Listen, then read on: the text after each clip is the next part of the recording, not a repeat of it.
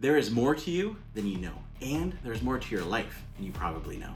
There is a meaning, a purpose, and even a reality you were created to experience. There is a clarity that lets us see through the fog of our everyday lives that can guide and anchor us even in the most stressful times. It brings joy and peace even in the most hopeless situations. And the source is, surprise, Jesus. But it's so much better, so much bigger, so much more real than just some feel good religious mumbo jumbo. We are invited to look behind the curtain of our routines and our stresses and our fears and our worries and into the very heart of God. Think I'm overselling it? There's only one way to find out, so let's talk about it together.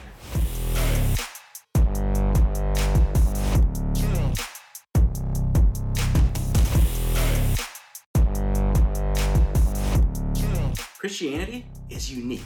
It's unlike any other belief system because at its core is not some dogmatic set of beliefs or rituals or traditions. Christianity is based solely on the identity of Jesus of Nazareth. See, it's not based just on his, his teachings and his philosophy and his example and his legacy. It's based on who he actually is.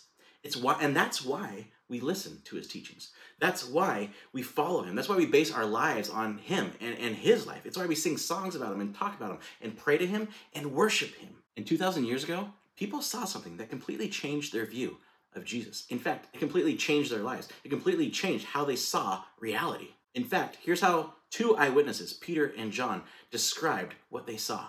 So the Word became human and made his home among us. He was full of unfailing love and faithfulness, and we have seen his glory, the glory of the Father's one and only Son. For we were not making up clever stories when we told you about the powerful coming of our Lord Jesus Christ. We saw his majestic splendor with our own eyes when he received honor and glory from God the Father. The voice from the majestic glory of God said to him, This is my dearly loved Son, who brings me great joy. We ourselves heard that voice from heaven when we were with him on the holy mountain. The eyewitnesses of Jesus' life witnessed something that changed their lives. So, what are Peter and John talking about? And why should we care what they saw 2,000 years ago? How does that make any difference for our lives? Those are great questions. And an ancient writer named Mark recorded Peter's eyewitness account of his time with Jesus.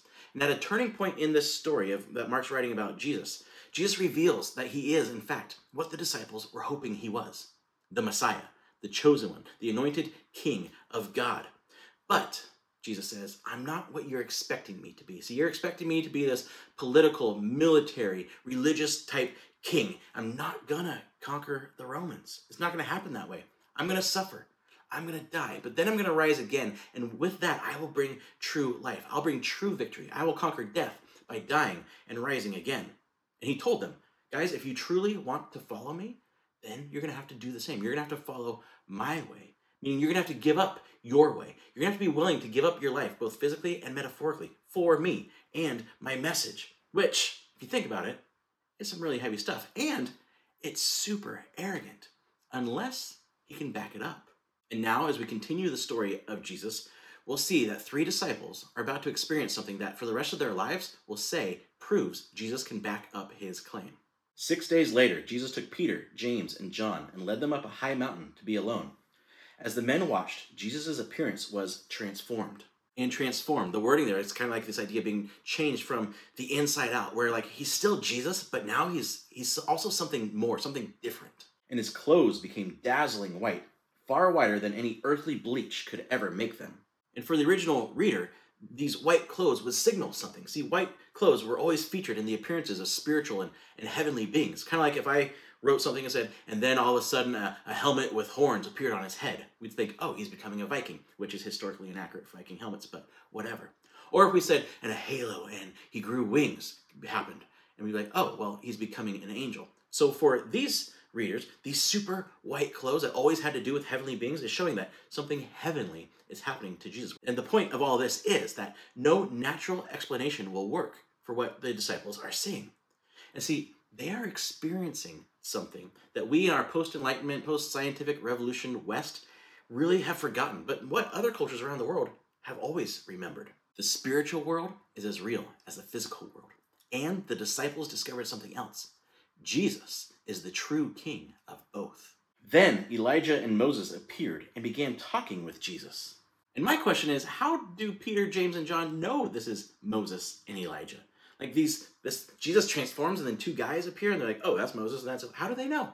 Like, were they wearing name tags, or did they have like, you know, how kids draw a picture and they like label it and put an arrow towards it, and there's this arrow saying Moses, Elijah? I don't know. Somehow they knew. But why these two guys? Why Moses? Why Elijah? Well, in the Jewish scriptures and Jewish history, both of these guys have been tasked with continuing God's mission of restoring his people back to himself. And Peter, James, and John are seeing that Jesus is both continuing and completing this mission. Elijah had been one of the greatest prophets, and his role had been pointing people back to God, pointing the kings back to God, bringing Israel back to God. And Moses, of course, was Israel's greatest prophet, through whom God had given his law to Israel, the same law that Jesus said he had come to fulfill. And not only that, see, Jesus is showing he is the fulfillment of God's promise to Moses. Moses continued, The Lord your God will raise up for you a prophet like me from among your fellow Israelites. You must listen to him, for this is what you yourselves requested of the Lord your God when you were assembled at Mount Sinai. You said, Don't let us hear the voice of the Lord our God any more, or see this blazing fire, for we will die. Then the Lord said to me, What they have said is right. I will raise up a prophet like you from among your fellow Israelites. I will put my words in his mouth, and he will tell the people everything I command him. So, what we're seeing here is that Jesus is the one that Moses and Elijah were pointing the people to. And so, what are they doing there? It says Moses and Elijah show up and they're, they're talking. Well, the other eyewitness accounts say that they're talking about his upcoming days in Jerusalem and his, his coming execution. And so, my guess, just my guess, is that Jesus is explaining to them their role, like the part they played in all this happening, and showing them that all these things that you God told you was going to happen, it's now happening through me. And they're getting to see the reality that they had hoped for. Now, either way, the symbolism is Jesus is more than just another in a line of prophets. Moses and Elijah prepared the way. Jesus is finishing it. Jesus is the focal point and the completion of God's plan to restore humanity. But, understandably, all of this is lost on Peter. Peter exclaimed, Rabbi, it's wonderful for us to be here. Let's make three shelters as memorials one for you, one for Moses, and one for Elijah. He said this because he didn't really know what else to say, for they were all terrified. Now, for me, that right there was another proof that this is actually an eyewitness account because no one would make up such a crazy, like, bumbling nonsense response. But Peter's basically simply doing what he can to, to rise to this occasion. He's caught up in this unique and incomprehensible situation. He's like, hey, uh, Jesus, um, you know, how about we make some shelters so this can last longer? You guys are so great and important. You need somewhere to rest. So I'm going to make three shelters for you. It's good that we can be here so that we can build these shelters for you. Now, at this point, I wouldn't blame you in thinking, like, you know, these guys are kind of primitive. Maybe Jesus is actually an alien and his clothes changed because he's got his suit on, and these guys are just too primitive to understand what's going on. But I'd say that except for what happens next. Then a cloud overshadowed them, and a voice from the cloud said, This is my dearly loved son. Listen to him. Suddenly, when they looked around, Moses and Elijah were gone, and they saw only Jesus with them. And in the Jewish scriptures, the presence of God was described as a cloud. And now God has pulled the curtain back, and the separation between the spiritual world and the physical world is removed. And the disciples' eyes are opened to the reality of God's kingdom. And even though Jesus might not be doing the things they expected the Messiah to do, he really is the true Messiah and King. And the voice of God the Father says, This is my son, not meaning like my physical offspring, but meaning more, he is of me. He has my authority. He is the expression of who I am. See, these guys are seeing Jesus for who he truly is 100% human, but at the same time, 100% God. In Jesus, the divine and the human are perfectly and fully brought together. And because of that, God the Father says, listen to him, do what he says. But the disciples are still just trying to process what the heck just happened. As they went back down the mountain, he told them not to tell anyone what they had seen until the Son of Man had risen from the dead. So they kept it to themselves, but they often asked each other what he meant by rising from the dead. And so Jesus basically on the way down, he's like, Look, guys, I know your minds are blown. Let me help you process this. You remember when I, I keep telling you I'm the Son of Man, like as it says in Daniel? As my vision continued that night, I saw someone like a Son of Man coming with the clouds of heaven. He approached the Ancient One and was led into his presence. He was given authority, honor, and sovereignty over all the nations of the world, so that people of every race and nation and language would obey him. His rule is eternal, it will never end. His kingdom will never be destroyed. And Jesus says, Look, I told you that that was me, and now you've seen the proof. But don't tell anybody until I rise from the dead, because only then will you fully understand what this means. And, you know, we might be quick to judge the disciples, be like, well, what does he mean by rise from the dead? But we have to know, we know the end of the story. They didn't. Their minds have just been melted. And in their thinking, there was the resurrection of the dead was something that was going to happen when God raised everyone from the dead at the end of time. So they still have some questions. Then they asked him, Why do the teachers of religious law insist that Elijah must return before the Messiah comes? Jesus responded, Elijah is indeed coming first to get everything ready. Yet why do the scriptures say the Son of Man must suffer greatly and be treated with utter contempt? But I tell you, Elijah has already come, and they chose to abuse him, just as the scriptures predicted. Basically, the disciples are saying, Jesus, like, what the heck just happened? What are we caught up in?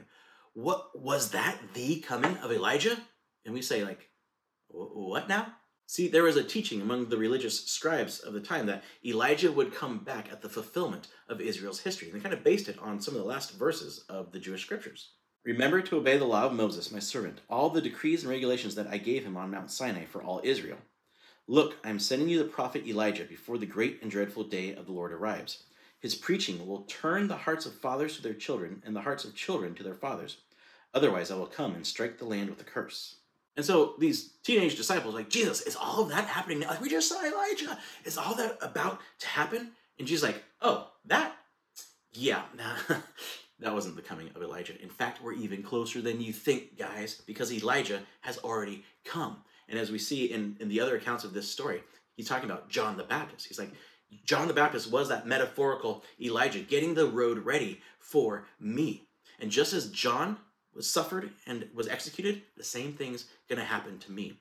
And John the Baptist has now finished his job, and all that's left is for the Messiah to play his role in his suffering, death, and resurrection. And Jesus says, Yes, the fulfillment of Israel's history is here. The promised one is here to restore humanity back to God. I'm going to bring it, but remember, it's not going to happen the way you expected. Peter, James, and John saw the curtain between heaven and earth pulled back. And they went to their graves, sticking to this amazing but unbelievable story. And, the, and there's three accounts of Jesus' life that attest to this story. As we saw, Peter and John separately wrote and attested to the story, which in reality now means we have five ancient sources that say this event actually happened. So, what does that mean for us? Well, it means Jesus didn't just say he was bringing the kingdom of God, he really was bringing it. And he wasn't just a good teacher, and he didn't just think he was the Messiah. It means Jesus really is God in a body and the culmination of God's eternal plan to reunite his children to himself. Which then means if Jesus really is who he said he is, then it only makes sense to do what God's voice from the cloud told the disciples to do to listen to him. If Jesus is who he said he is, the most logical thing to do is listen to him. So to listen to him, we need to learn his voice. Meaning we, we can learn who he is through what was written about him. Read the Sermon on the Mount and, and ingest that and be like, okay, this is God's true heart. Read the the gospel accounts, the eyewitness accounts of Jesus' life, Matthew, Mark, Luke, and John. Read them like they were written, like a book teaching us who Jesus is. If we can learn his voice, then we can follow him. The thief's purpose is to steal and kill and destroy. My purpose is to give them a rich and satisfying life. I am the good shepherd. The good shepherd sacrifices his life for the sheep. My sheep listen to my voice. I know them, and they follow me. I give them eternal life, and they will never perish. No one can snatch them away from me. For my Father has given them to me, and he is more powerful than anyone else. No one can snatch them from the Father's hand. The Father and I are one. And when we know his heart and his voice, we know what sounds like him and what doesn't sound like him. We know what actions and choices are actually following him in and following in his way of love and which aren't. We know which voices in our head are telling lies and which ones are actually telling the truth of God. And as we learn to hear his voice more and more, the question we need to ask is what do you need to listen to Jesus about? Maybe you feel like you and, and your life don't matter much. Well, what does Jesus say about how much you are actually worth? He, he personally created you on purpose. He'll leave 99 others just to find you, the one. He is for you and loves you so much that he was willing to die for you. So listen to him. Maybe you're trapped in anger and resentment. And he says, Yes, life is hard, but I am in it with you. He says, Forgive your enemies. How? By doing good to them and praying for them. He said he has forgiven us, so now we are free to forgive others. He said that he will someday make things right, make perfect justice happen for us. And so we don't have to punish others by holding on to our anger, which we know really only hurts us. So listen to him. Maybe you're fearful of the unknown future. He says we don't have to fear because he knows us and he is with us always. He says we don't have to stress and worry because he's in control and we can simply practice trusting and relying on him. That whatever happens, nothing, not even death, will pull us away from him. So listen to him. And maybe you're overwhelmed by, by guilt and regret. Listen, Jesus says your sins are forgiven. He says he doesn't condemn you. He will never push you away, that you are truly free. So listen to him. Maybe there's something going on in your life, choices that you know are taking you away from the path of love, choices that are hurting others, choices that are hurting yourself. You want to turn away from those, but you're afraid it's too late. You're afraid of the real you being discovered. Jesus says, You are loved. You don't have to fear punishment in my love. Give up your own way, take up your cross, and follow me, and you will find life. The li- you'll find the life that you're actually looking for. You don't have, to, and you don't have to have everything perfectly figured out. He will guide you in His perfect timing and way. So just listen to Him, and maybe, maybe now is the time to listen to the invitation He gives all of us. He says, "Follow me." To choose to trust that He is who He said He is to trust that He loves you just like He said He does, and that He can do what He said He can do. He can forgive us, He can restore us, He can give us true life and relationship with God now and forever. Maybe it's time to listen to Him. Maybe it's time to tell Him, Yes, I choose to trust you as my Savior and my God. I choose to follow you as my King. And maybe, maybe you're not there yet, and that's cool. Maybe you're still curious though about this whole Jesus thing. Then listen to him when he says, Come and see. Explore your questions, explore your doubts, investigate. Be patient with yourself because he's patient with you. Maybe just come back and listen and watch more of these episodes because there is a truer reality behind what we can see and observe. Jesus claimed to be king of both the unseen and the seen world. He claimed to be the one who brings them together, to be the one who brought and still brings heaven to earth now and this account shows us that this idea isn't some like floofy, philosophical, religious idea. Jesus is 100% God and 100% human, and he came to restore and save his most prized creation, us. And to enjoy him and the life he offers forever, we simply need to listen to him. I'll end by paraphrasing scholar N.T. Wright. Each of us is invited to do what the heavenly voice said listen to Jesus, because he is God's beloved Son. And as we learn to listen, even if sometimes we, like Peter, get scared and say all the wrong things, we will discover that his love and power and glory creeps up on us unawares, strengthening us as it did the disciples for the road ahead. When we discover who Jesus really is and choose to listen to him, we find clarity in our lives now.